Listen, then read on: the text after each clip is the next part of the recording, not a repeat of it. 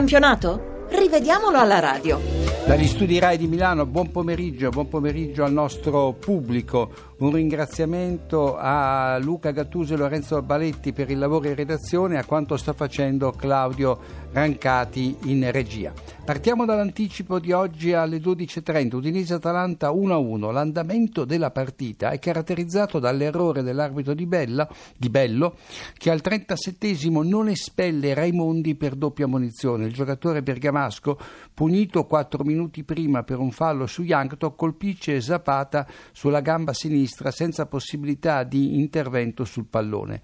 L'Atalanta resta in pieno organico, grave errore sullo 0-0, giusto il contrario di quanto successo ieri sera nel derby di Torino. Ma torniamo all'ordine cronologico.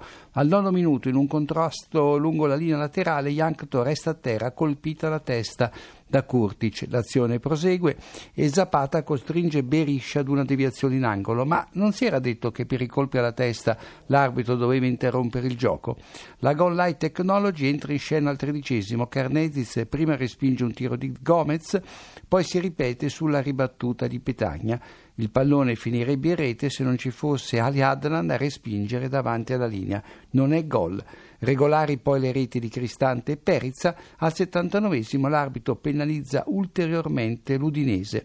Tolò intercetta un tiro dal limite di Cums con il braccio sinistro staccato dal busto. Fallo da rigore perché Toloi avrebbe avuto il tempo di togliere il braccio dalla traiettoria. Pulito infine l'intervento di Danilo in scivolata su D'Alessandro al minuto 87. E andiamo a Verona dove Chievo e Palermo hanno chiuso sull'1-1.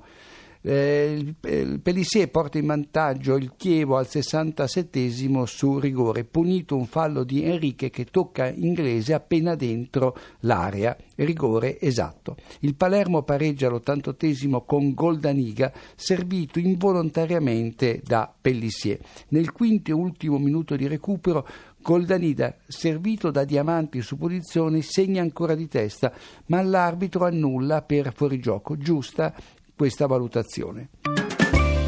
Un solo episodio su Empoli-Bologna e riguarda la terza rete, eh, la rete di Costa, la terza dell'Empoli, il quale triplica al primo minuto della ripresa con un tiro che si insacca senza subire alcuna deviazione.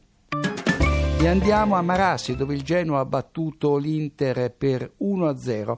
Al quinto minuto l'arbitro D'Amato, mal assistito dall'addizionale Abisso, nega un rigore ai Liguri. Simeone, servito da Rigoni, scatta in linea con Medel che lo tiene in gioco con la gamba più arretrata e poi lo stende colpendolo da dietro.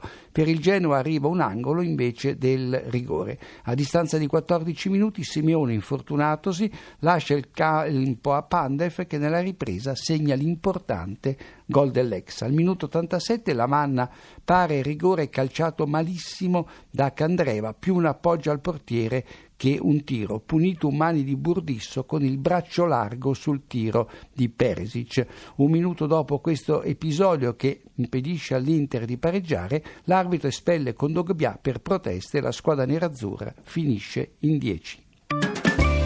Ed eccoci all'Olimpico dove la Lazio ha vinto per 7 a 3 sulla Sampdoria anche questa volta come contro il Palermo ha segnato 5 reti prima dell'intervallo. Allora Keita scatta in posizione regolare al terzo minuto quando porta in vantaggio la squadra di casa sui blu cerchiati. La svolta della gara si verifica al diciannovesimo. Skriniar cancella una chiara azione da gol, atterrando Keita appena entrato in area. Lo fa con gamba e braccio. Rigore alla Lazio e rosso diretto al difensore blu cerchiato. Tutto giusto, Sampi in 10 e dal dischetto immobile spiazza Puggioni.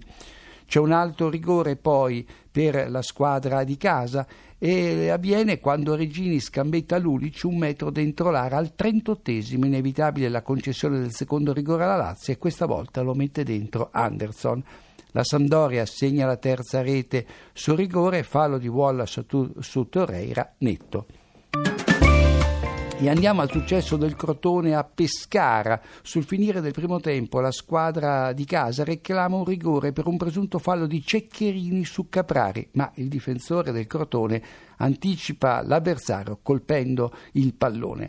Al 78 la squadra di casa resta in 10 per le proteste continue e reiterate di Benali che si scontra con Capezzi appena dentro l'area. C'è probabilmente un tocco tra i piedi dei due giocatori, ma c'è anche uno sfondamento di Benali nei confronti dell'avversario. Curioso che l'arbitro russo non fischi nulla.